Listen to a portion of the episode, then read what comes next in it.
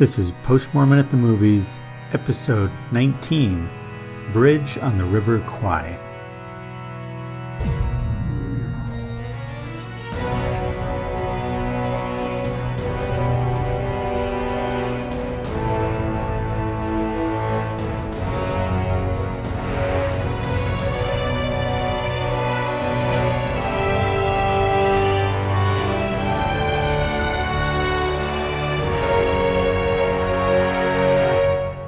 Everyone. Welcome to another episode of Post Mormon at the Movies.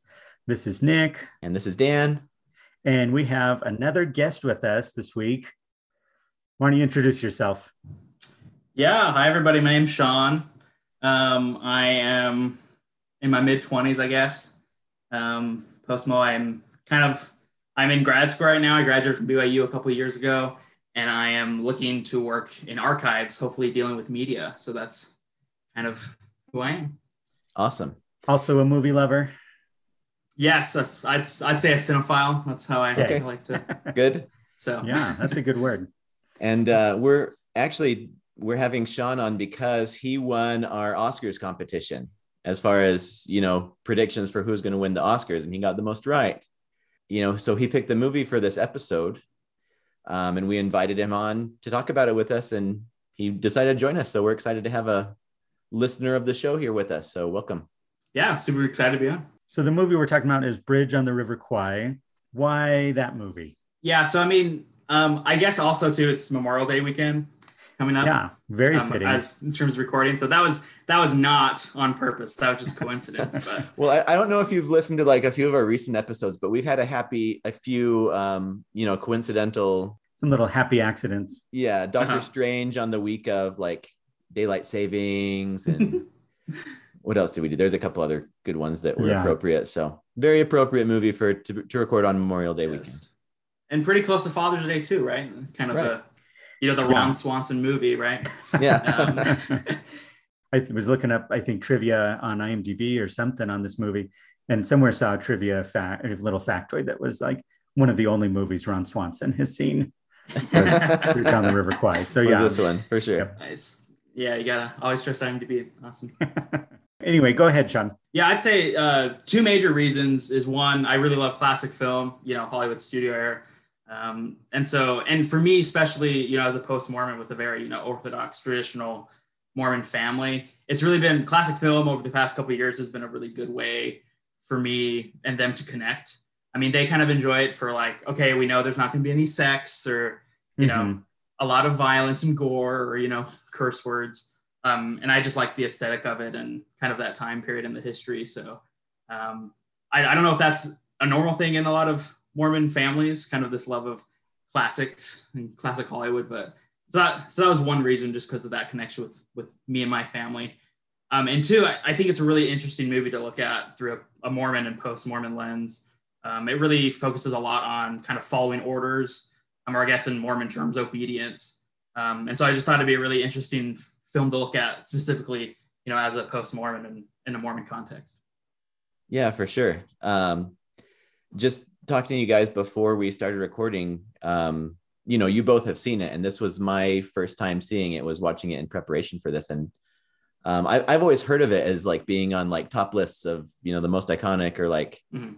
you know well, most well-made movies in cinematic history, and so I've always heard of it, but I'd never seen it. But like after having seen it, it's like yeah, it deserves to be on all those lists for sure. So um, excited. Yeah, I think it won seven Oscars Yeah. the year it was nominated, Mhm. and including Best Picture and Alec Guinness's only Best Acting award. And I'm sure later in life, obviously, he became only known for Obi Wan Kenobi, much to his chagrin, I think. But But, yeah, but yeah, I a think this British is actor. right. This is a great example of like what he was doing before Star Wars and the sort of acting he was doing.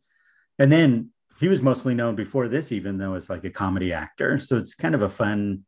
He's a very interesting actor and and does a great job in this movie too.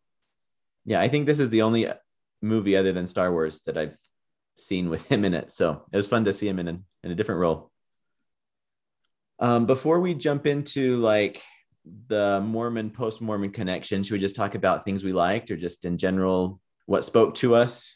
or maybe why it you know la- has lasted as such a an iconic movie. You know, talking about sort of the era that it's coming from. This is like now, you know, this is late 50s. We're sort of post World War II. And I think the generation that sort of grew up in World War II, or at least was like young in World War II, is are probably the filmmakers behind this movie and others of its time. And so this is sort of like not as patriotic of a movie about the war as maybe would have been made a decade earlier. Mm-hmm. And so I think one of the reasons why it's lasted is because it's willing to sort of examine the war itself a little bit more and sort of with the distance of time. I think it has a lot of criticisms about sort of the way Brit- the British handled World War II in general. And this sort of is like a little microcosm of that to the point that a lot of British people thought it was very anti British, this hmm. movie. Mm. And so I think it's just sort of, I think, held up because it challenges our ideas about World War II a little bit makes us think about the war and the people involved and in a way that maybe other movies hadn't. Along those lines, I came across a quote. I can't remember where I saw it, but somebody said that this movie was a really great war film, but it's also a really great anti-war film. Yeah. You know, just kind of showcasing it's not really black and white. You know, there's mm-hmm. a lot of nuance that you have to think about. Yeah, I think it's interesting too because I know when I think of like anti-war movies, I think of like Vietnam War, mm-hmm. right? And so I, I, think it's I think World War II is especially something we don't really see a lot of. It's it's usually like rah rah patriotism, mm-hmm. right. and especially with World War II, it's like the motives for that war seemed a little bit more clear too. You know, like Hitler was clearly a bad dude. We got to stop him, kind of. Right. At least that's how I kind of I was taught.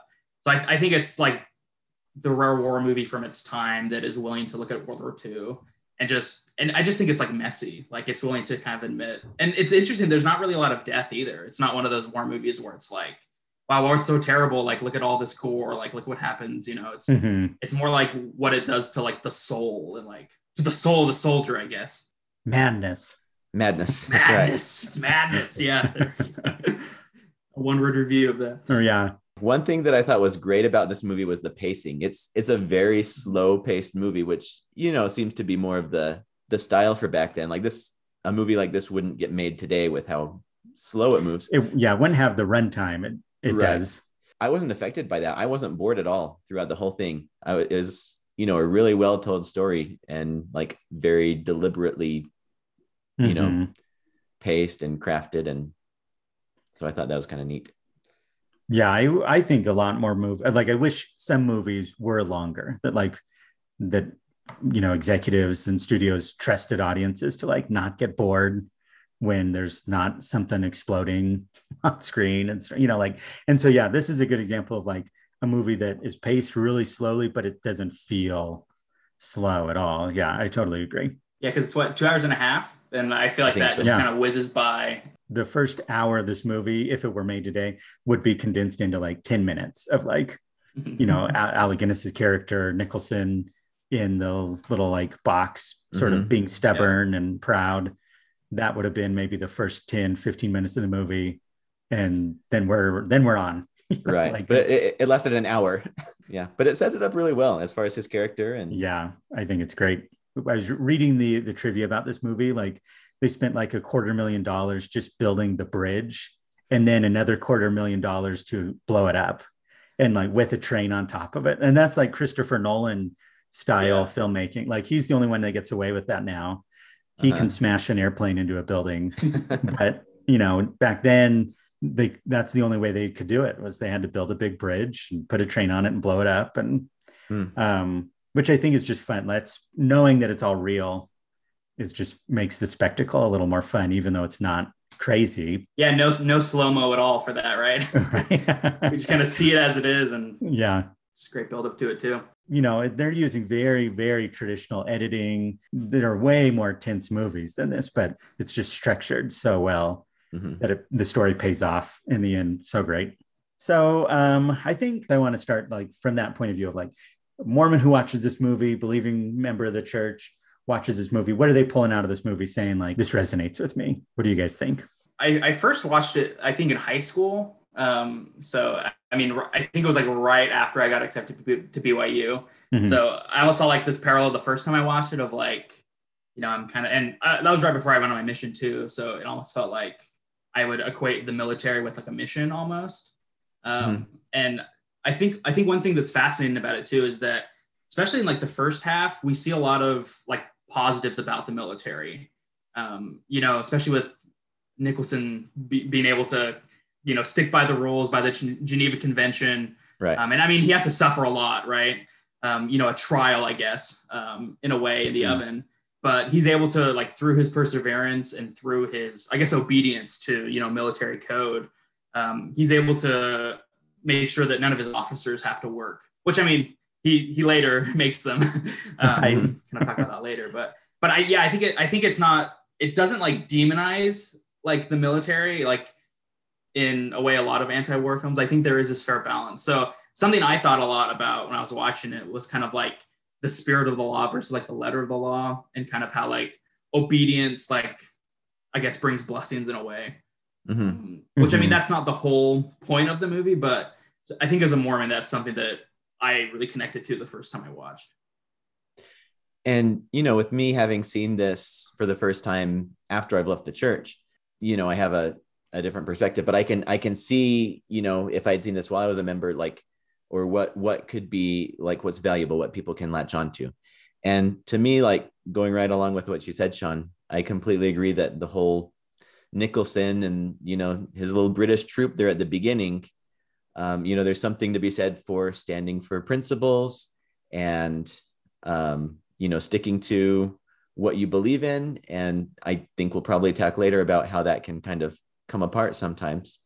Um, so I think that was spot on. Another um, thing with his little British battalion and kind of the way that Nichols is, um, I, I was immediately reminded of two quotes from previous prophets that like stood out a lot that kind of resonated with the sensibility of that.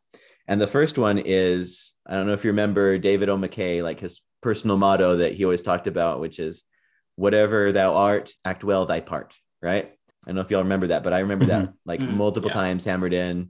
And that's just like what Captain Nicholson is all about. He's like, hey, they want us to build a bridge. We're going to do a, a good job on this bridge because that's that's who we are and we want to show them what we're made of. Um, another quote I thought of, and it's not a well-known quote, but I remember it from a, pre- a couple previous lessons and from my mission. Um, it's a quote from Joseph Smith, and I can put like the citation for it in our show notes from one of the sermons that he gave. And he says, I see no faults in the church, and therefore let me be resurrected with the saints, whether I ascend to heaven or descend to hell or go to any other place. And if we go to hell, we will turn the devils out of doors and make a heaven of it. Where this people are, there is good society. Basically saying, you know what, if we do go to hell, we're gonna turn it into a paradise because you know that that's the Mormon work ethic. We're we're hard workers. We're gonna take care of ourselves. We're gonna beautify the place that we're in. Um, you know, and you saw that with the pioneers when they got to Utah, you know, and just turning, you know, what could be a bad situation into, you know, a nice thriving community and society and that's what nicholson was all about he was all about wanting to be civilized and you know do things the right way. So that's kind of things that resonated with me as far as you know a believing mormon perspective. Yeah i want to put a pin on in that because i think i want to come back around to that quote from a post-mormon point of view i think. Yeah. I have more to say on that but, yeah me too but, for sure. um, one of the things because i totally agree that like following the rules letter of the law versus spirit of the law like totally at play here. And i think even like i could see a believing member really loving the first half of this movie because mm-hmm. it shows all the good of that yeah. but even the second half of this movie i think there's a way to interpret it from a believing member point of view as like when he, in the first half nicholson has all of his standards that he wants to hold to and in the second half he gets so caught up in the idea of building the, this bridge that he starts to lower his standards and starts to like well i know in the second half he said not to have the officers work but now mm-hmm. to get it done right we need to have the officers work and i think there's an object lesson sort of analogy that could be pulled out of that of like when we lower our standards like then you know we how do we separate ourselves from the people that you know like we become part of the world of mm-hmm. if that's what you know the analogy you want to want to maybe extend it to. And I think that there's there's truth there of like, you know, that he had such high standards, but then at what point do you lower your own standards to get something else done? And and or is that even the right way to look at it as far as standards? But from a surface level point of view, I think you can pull away like obviously he had the right idea and he lowered his standards and look what happened. Mm-hmm. Yeah, you can all see like him justifying it in certain mm-hmm. places, like like oh, like we have to keep to the rules so we can you know build this bridge or so we can keep the morale of you know the the soldiers up. Um, right. So yeah, that's a that's definitely a interesting perspective to kind of see how the the second part would fit more into like a traditional Mormon, you know, perspective. And I remember hearing those sort of lessons from apostles and of like, mm-hmm. well, the world has moved the line over here, so I'm going to move the line over here. Like that sort of yeah. object lesson idea that I feel like you could easily make that sort of analogy on the second half here. There is something from the second half that I, I think you know could resonate with a believing Mormon perspective that the Americans right. no, I'm just just joking. well, actually, yeah, it's um Shears who's the American, uh-huh. and it's the part where they're going through the jungle, and it you know the commanding officer in that spot, what's his name, Major Warden, mm-hmm. who's kind of leading their little band. You know, he's all about we have to complete this mission no matter what the cost. If you're injured, we're leaving you. You know, um, we're gonna get this mission done. And then he gets injured, and his foot's you know, having mm-hmm. a hard mm-hmm. time and he's slowing everybody down. And he tells everybody to go on without him. And then Shears just kind of, you know, pushes back a lot against that by saying, You make me sick with your heroics. There's a stench of death about you. You carry it in your pack like the plague. Explosives and L pills, they go well together, don't they? And with you, it's just one thing or the other destroy a bridge or destroy yourself. This is just a game, this war. You and that Colonel Nicholson, you're two of a kind, crazy with courage. For what? How to die like a gentleman. How to die by the rules. When the only important thing is how to live like a human being.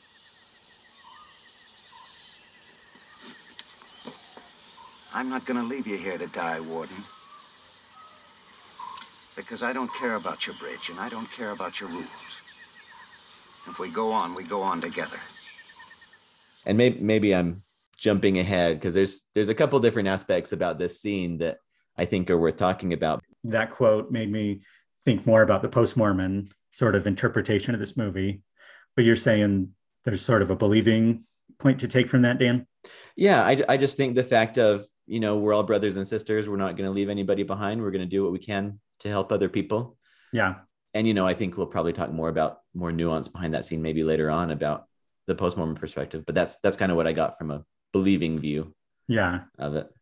Mm-hmm why don't we transition to the post-mormon because for that that quote like what really stuck out to me was that like we're going to follow the rules no matter the cost like and and that cost becomes humanity mm-hmm. or the mm-hmm. humans involved you know what what the human cost is from following rules to the letter right and i feel like that's sort of the theme of this movie in a nutshell is that like you know if there's sort of a what did i what's the takeaway from this movie the theme I'd sum it up in something like that that like rules are great until there's a human cost to them.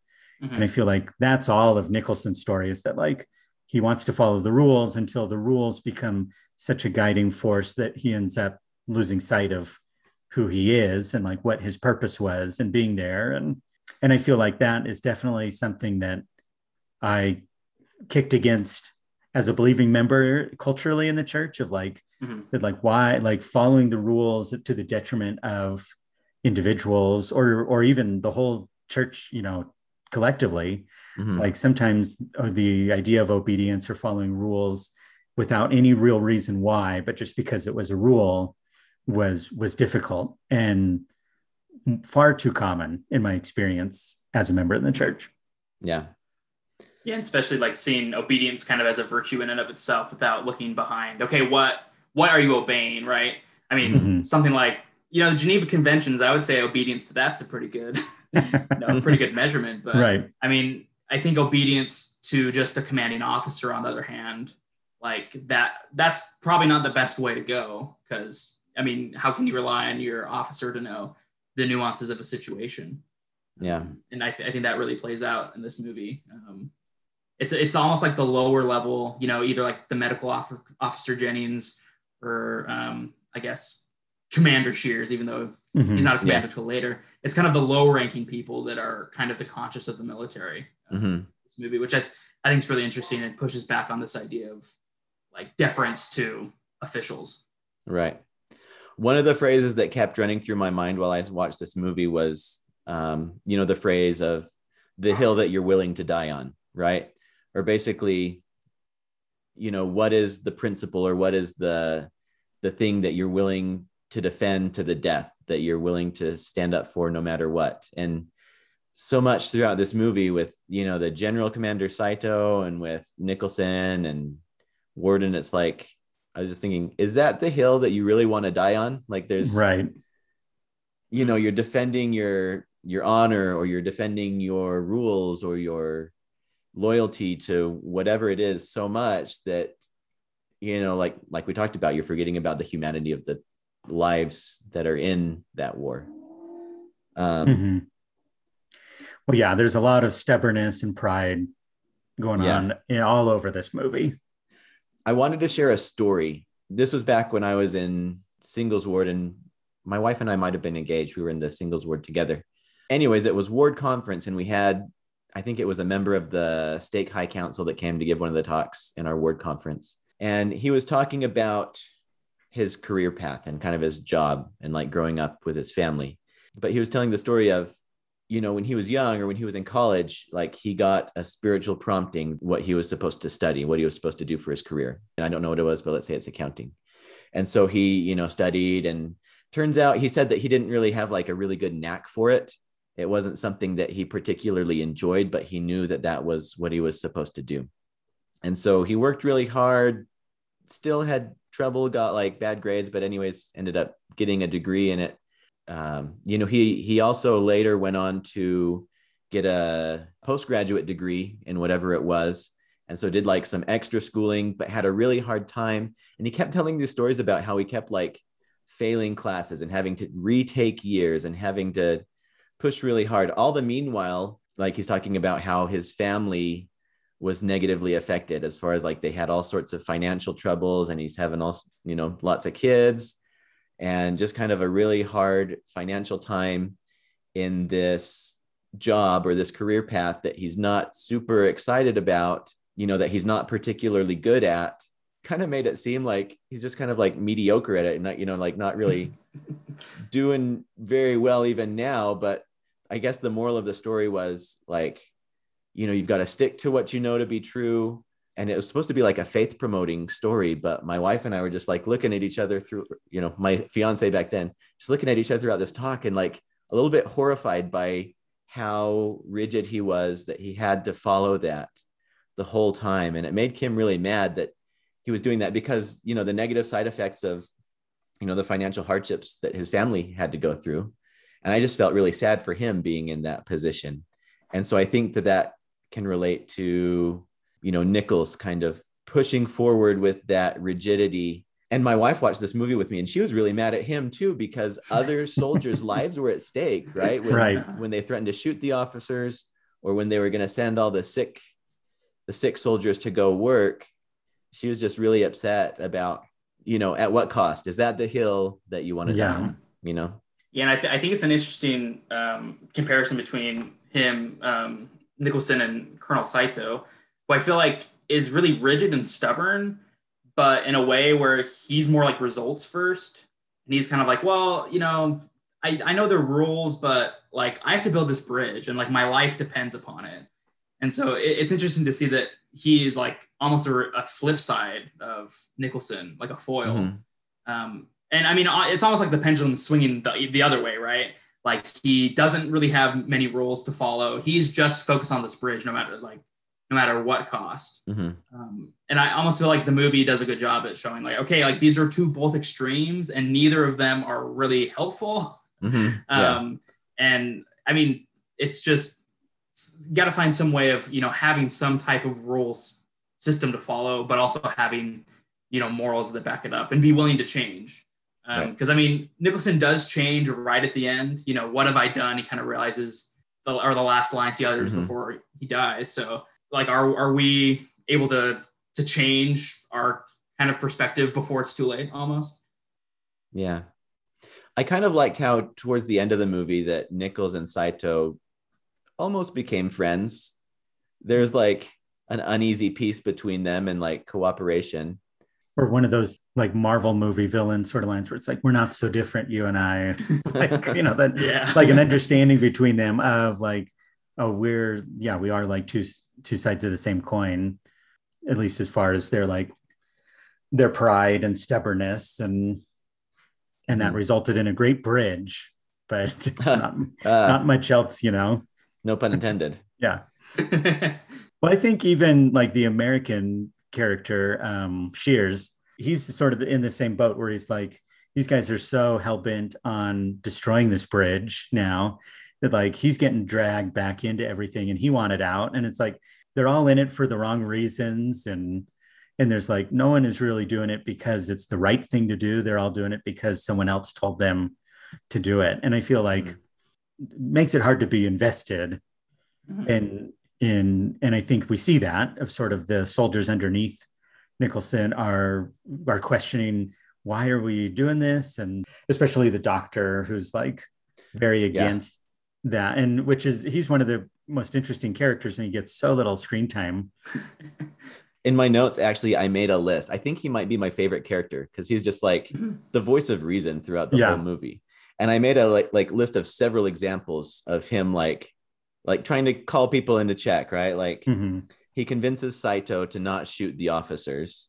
He tries to convince Nicholson to stop being so stubborn so that it doesn't endanger the men's lives. He says he's like, "Are they both mad? Am I going mad, or is it the sun?" Right? he he tells Nicholson he's like, "What we're doing could be construed as you know aiding the enemy, collaborating with the enemy." He was the smartest one at the end. He's like, "Ah, "I'm gonna go sit up on the hillside and watch this from a distance." um, so I, I think he, you know, all along, it's like he's the one to to listen to.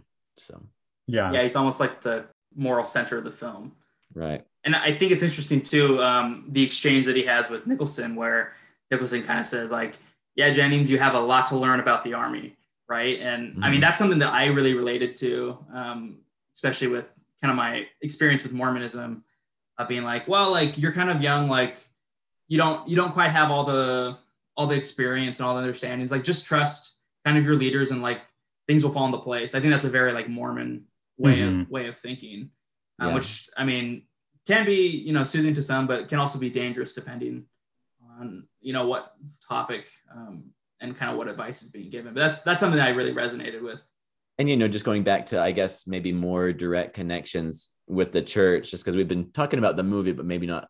You know, I, I was trying to think of a direct way that it could relate, but basically, I was thinking, you know, as far as what what hill are you going to die on? What what are you going to stand for, no matter what? And what do you have to like try and defend? And I think one example of that could be um, LGBT issues within the church, Mhm. um, as far as you know lives of members of the church that are negatively affected by, and not necessarily doctrine, although that's I think that's problematic, but even just policies in the church that are harmful or perpetuated or they cause issues. And so Mhm. that was just one example that I thought of. I'm, I'm sure there are more. And I, I and maybe we see this more from sort of the the Japanese commander Saito's point of view of just like like the stubbornness and the unwilling to like admit that you're wrong. I feel mm-hmm. like and and we do see that I think a little bit with Nicholson where like he has his standards and then eventually to get the job done he has to break them and get the officers and then get the people that are in the infirmary to help out and But he has to be right first. but yeah but like it has to be Yeah. his he has to make that decision. It's not going to be forced on him by someone else. And when he makes the decision now it's the right decision to make and he has his reasons why. And i feel like that um, analogy right you know of that we've seen play out multiple times with issues in the church where i feel like leadership has to be right on this thing until they're you know they they have the reasoning of why now it's okay this policy or doctrine change but why it wasn't it can't come from the ground up, can't come from the Right, right, grassroots right. members, right? It has to Yeah, can't come from Jennings. Got to be straight from Nicholson's mouth. Right. right. but obviously, you know, like the the way that Nicholson changed things was, I think, ultimately harmful. And like you're saying, Dan, your wife was upset with him, and I think it's Uh-huh. so easy to be upset with him because it's just like he's digging his heel heels in on the right or on the wrong thing. Mhm. Like it's getting this bridge done, and and to the point like that, you know, it ends up.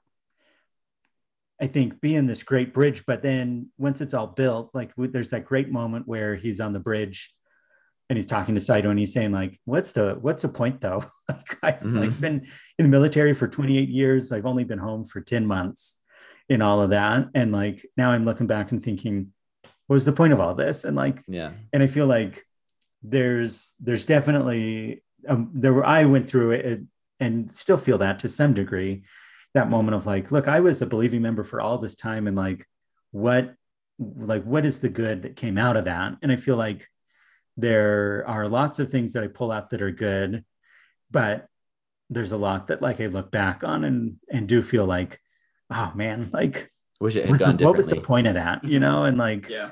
that I feel like, um, you know, we could talk about all sorts of things that aren't relevant. But I think that general idea of like, I think that scene is a great one of just like, you were so devoted to this thing, but like, what has that thing ultimately given you in return? And, and I think we see different points of view of like, what are the benefits from such dedication to the military from these different characters? And ultimately, everyone dies pretty much like they're, you know, like Mhm. And the only people who live are just left to grapple with the craziness of the situation I think you meant to say madness. the madness Yeah. right right right Yeah, well, it's interesting when um, you know after the the bridge explodes and you know everyone's pretty much dead. That Warden kind of looks to the the women that helped pack all, a lot of the supplies Mhm. in, kind of turns to them and he's like, "Well, I, I have to do it."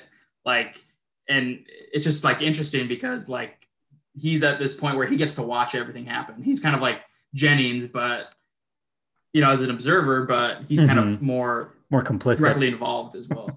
Yeah. So I, I, I think it's interesting. Once after it happens, like he can understand, like, wow, this was bad. Like, I mean, we got the job done.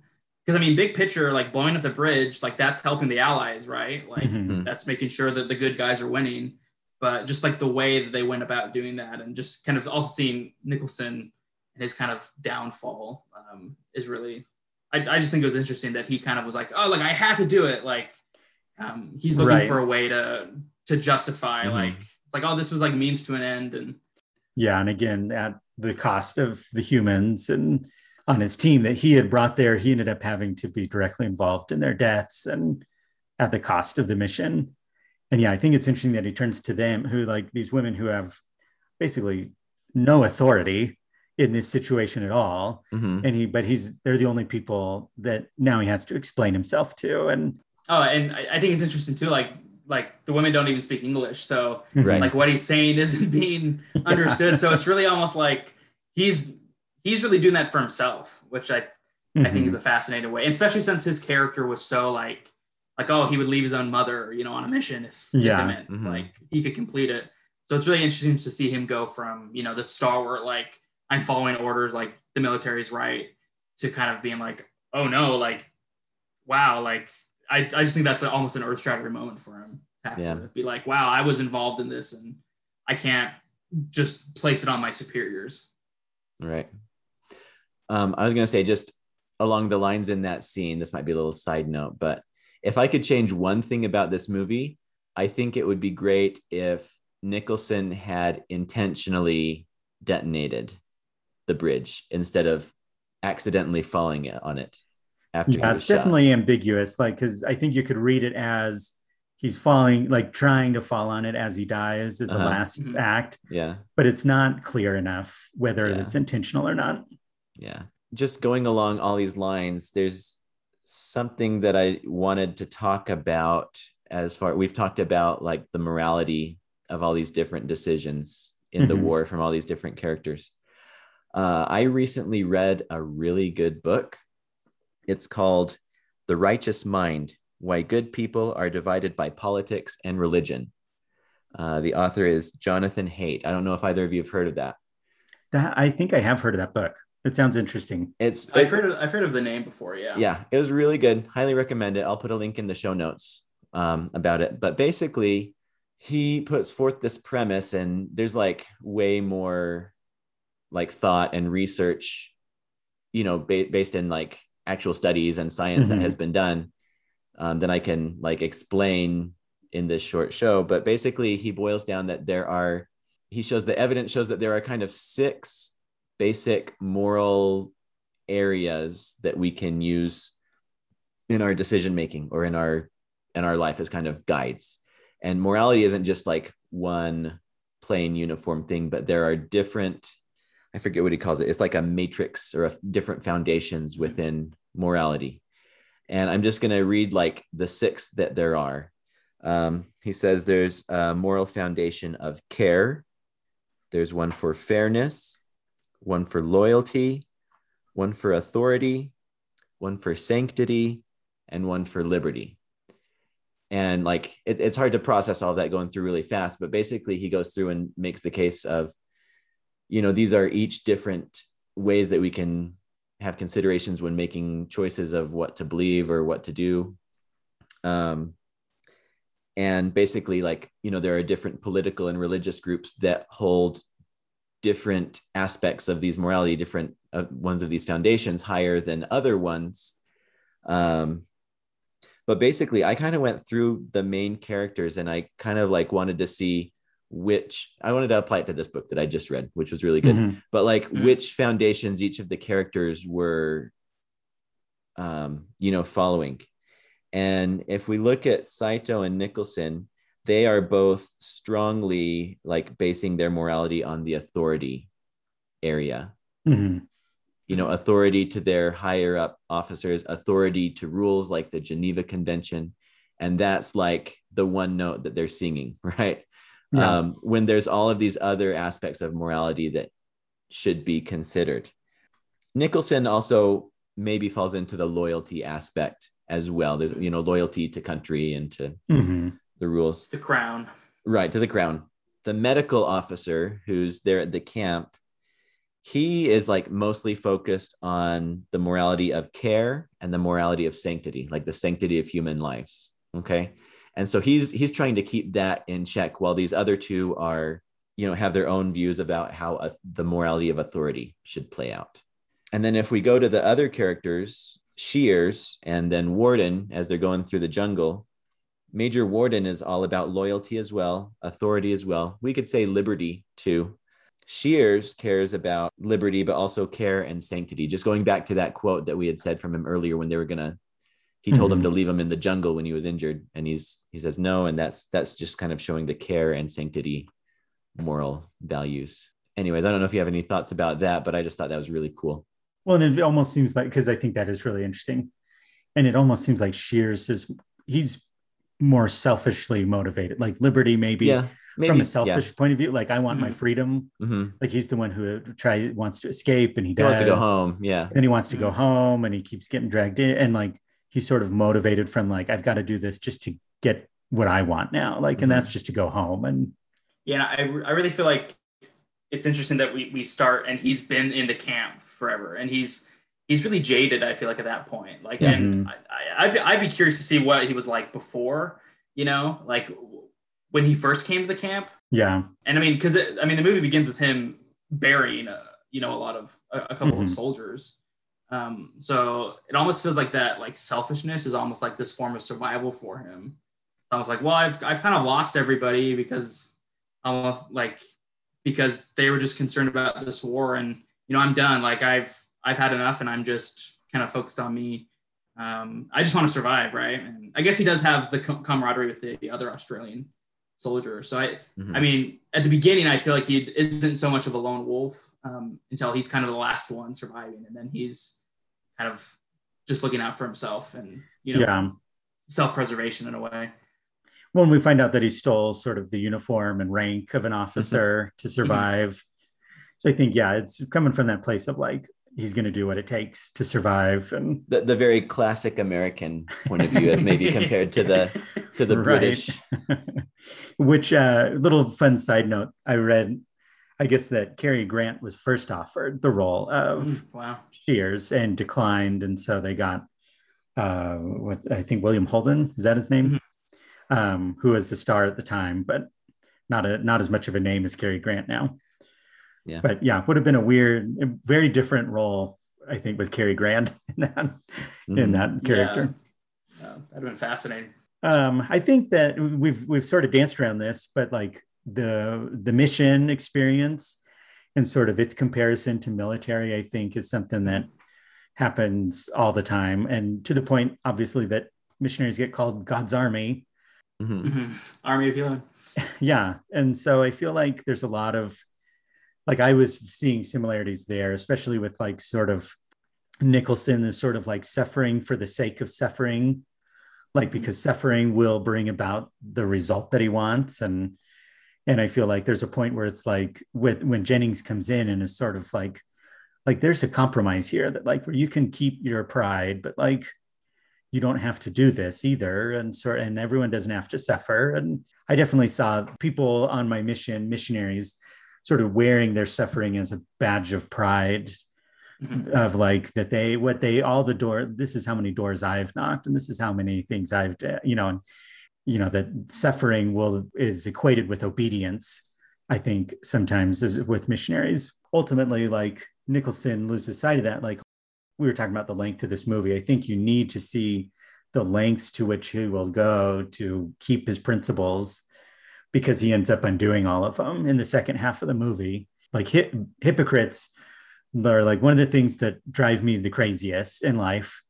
And that Mhm. like I, I as a missionary i was always driven crazy by the elders uh, who are like the most sort of sanctimonious about all the suffering that they've done. And then you see them on on the other days of the week you know bending the rules and like all you know all that sort of stuff. And it's like well you can't have it both ways. And and i think that ultimately like is why nicholson is so frustrating. He had held to these rules so rigidly and then one by one undoes all of them and it's like well now you're just a big hypocrite. Like it would have been different if you had decided at the beginning for the sake of everyone like we're going to break this rule. It wouldn't matter in the second half of the movie then because at least he had been consistent. I i see a lot in the church and that's sort of the bone that i pick the most maybe uh, hypocritical actions that i would be i would be okay with this thing if at least you were consistent Mhm. in this thing. And Yeah, I hadn't made the the mission connection, but that's like perfect, I think, especially viewing it from a point of like obedience to the rules. Here's your Mhm. white handbook, and that's you know you have to do this, and you know in the Book of Mormon they talk about exact obedience, and then they get blessings, and and sort of when nicholson's being taken into the like box to suffer uh-huh. everyone's like singing you know praising him and sort of like Uh-huh. i feel like that's just sort of the like that mentality is very missionary-ish yeah, yeah. Just insert call to serve in there, and you wouldn't Yeah. notice much of a difference, right? um but i this is like maybe a really weird tangent of a movie to make a connection to but have either of you seen uh what is it god's army 2 states of grace Not the second one. No. I, I know Okay. enough of it and i thought about that knowing the story yeah thought about it with this movie too that movie i mean it's not as big as god's army it it's and it's you know a movie about mormon missionaries but i think as far as mormon movies go it has a lot of nuance in it and it Mhm. kind of tackles hard questions about oh maybe you know strict obedience to the mission rules. Maybe that's not the most christ-like thing or the best moral decision to do in every scenario. And so i appreciated how that movie while from a faithful perspective was willing to analyze kind of the gray areas which I think is all over this movie of like, you know, when is it okay to hold to the rules and when is it okay to not? And it, yeah, sort of, I think the theme of this podcast episode is, you know, what hill are you willing to die on and Mhm. and why? And and I feel like for me at least, my experience with the church is that like eventually there were too many hills that I wasn't willing to defend anymore. Yeah It's like I'm not going to die on that hill, but I'm not even like I don't want to be by that hill anymore right i'm getting off and yeah, I'm gonna go sit on the stump over here on the side and watch it all play out now. Yeah, and I, I, I think to, to bring up a point that Nick you talked about a little while ago about you know of Nicholson saying like I've been in the military 28 years. What like what do I have left? Right? Mhm. What what was it for? And I, I think it's interesting because I feel like especially with like the missions, I feel like it was really goal goal oriented, and even just in the church, right? I mean, there's like a specific like hey get baptized if you're male get the priesthood right. Um, Mhm. There's a checklist, you know, get married after after your mission kind of thing. Um, and so I think it's interesting that like it almost felt like Nicholson could say like at least I have this bridge.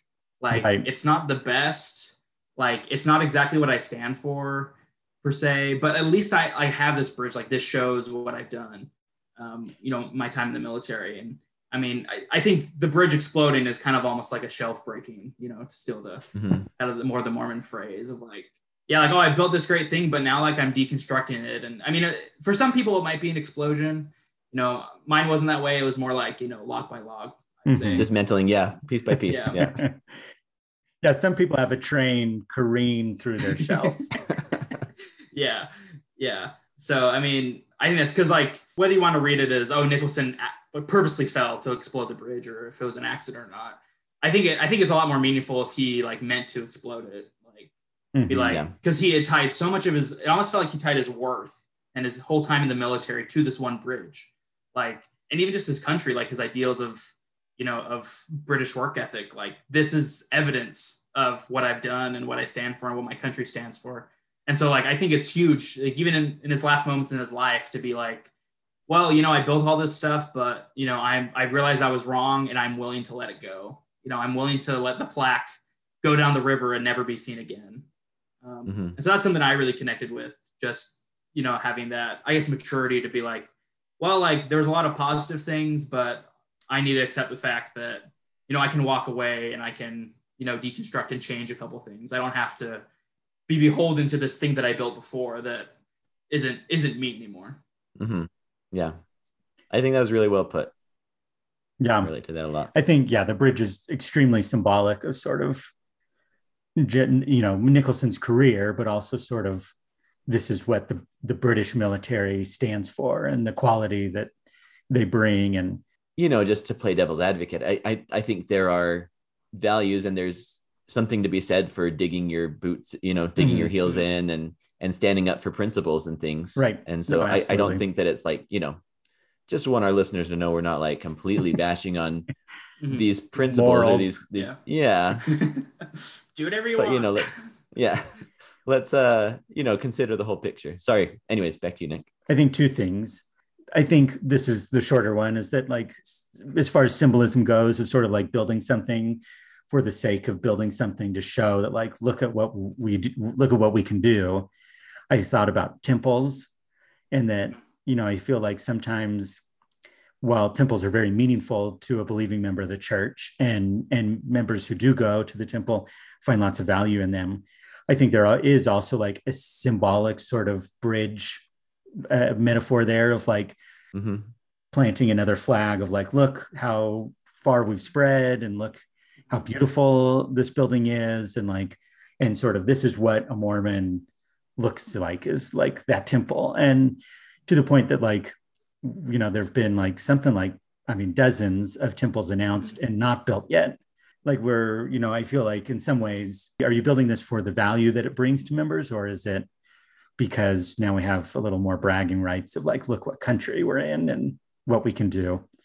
That's Mhm. probably not something that everyone would agree with but it was something that sort of struck a chord with me No, I can see that. And it's like, would the money that was used to build this temple, could that have possibly been used to bless the lives of other people in maybe ways that would be more meaningful? Again, Yeah. you know, this is coming from a, po- a post Mormon perspective.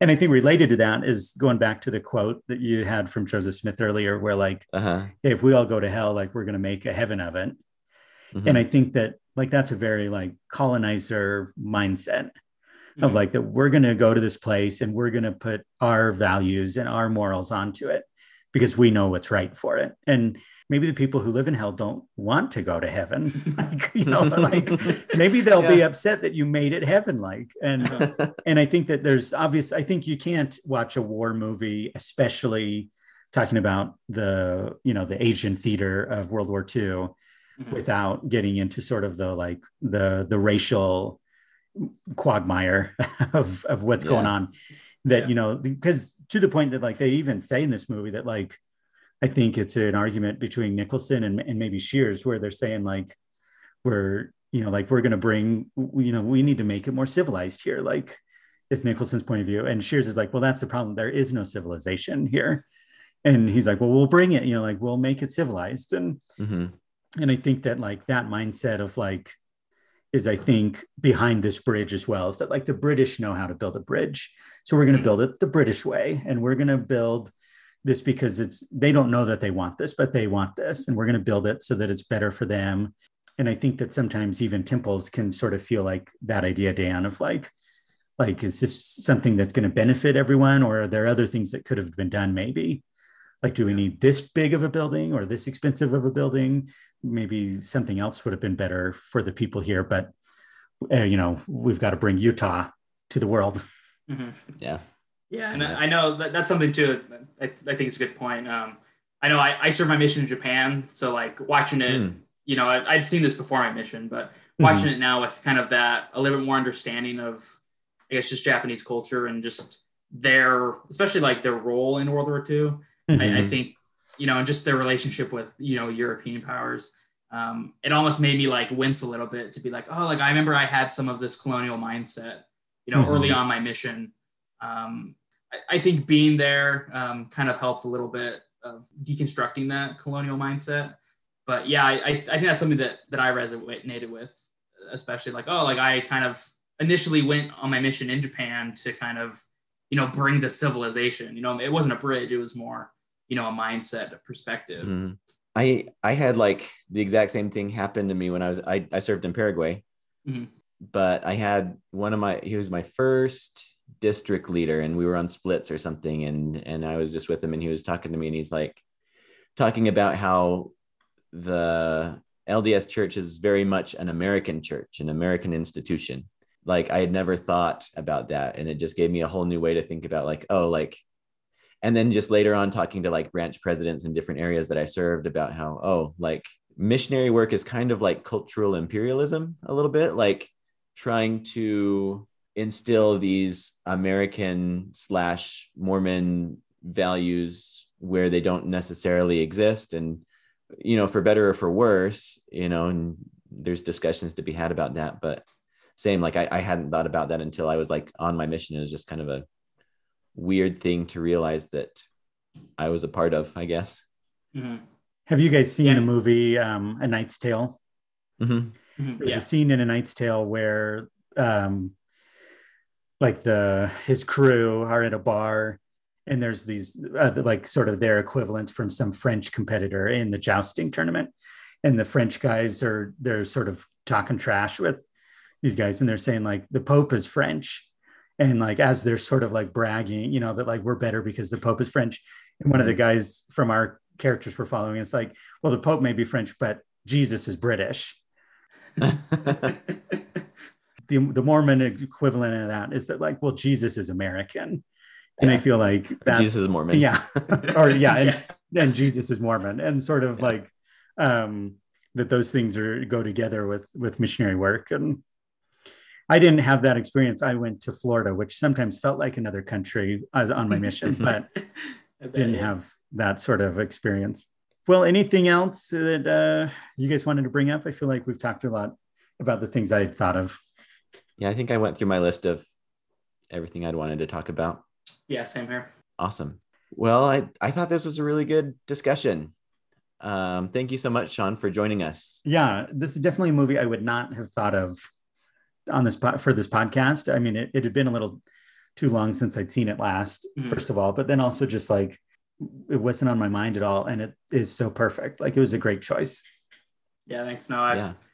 personal favorite of mine. So And Yeah. again, congratulations for winning the Oscars prediction competition. yeah, I'm, I mean, it was a little bit rough watching it, so I'm glad there's something positive that came out of Yeah. it for me. yeah. Yeah, a consolation prize for. yeah, yeah. I was definitely happy a couple hours after the ceremony to be like, "Hey, you won!" I'm like, "Oh, good, cool!" Like that uh takes the you know takes the sour taste out of my mouth. Out of Yeah. ending. You know, Yeah. weird ending. Yeah, Weird no one else really won watching the Oscars. So. Anyways, um, thanks for joining us. This was awesome. Yeah, no, thanks. For Uh, it, was, it was fun to get to meet a real life uh, listener to the show Yeah. that wasn't, you know, a family member. So we're, we're we're out there. yeah, awesome. Anyways, thank you for joining us. This has been another episode of Post Mormon at the Movies, and we'll see you next time. Thanks. Bye. Post Mormon at the Movies is on Facebook, Twitter, and Instagram. Follow us for regular updates and subscribe on your favorite podcast app so you can download episodes as they become available. Thank you for listening, and we will see you at the movies next time.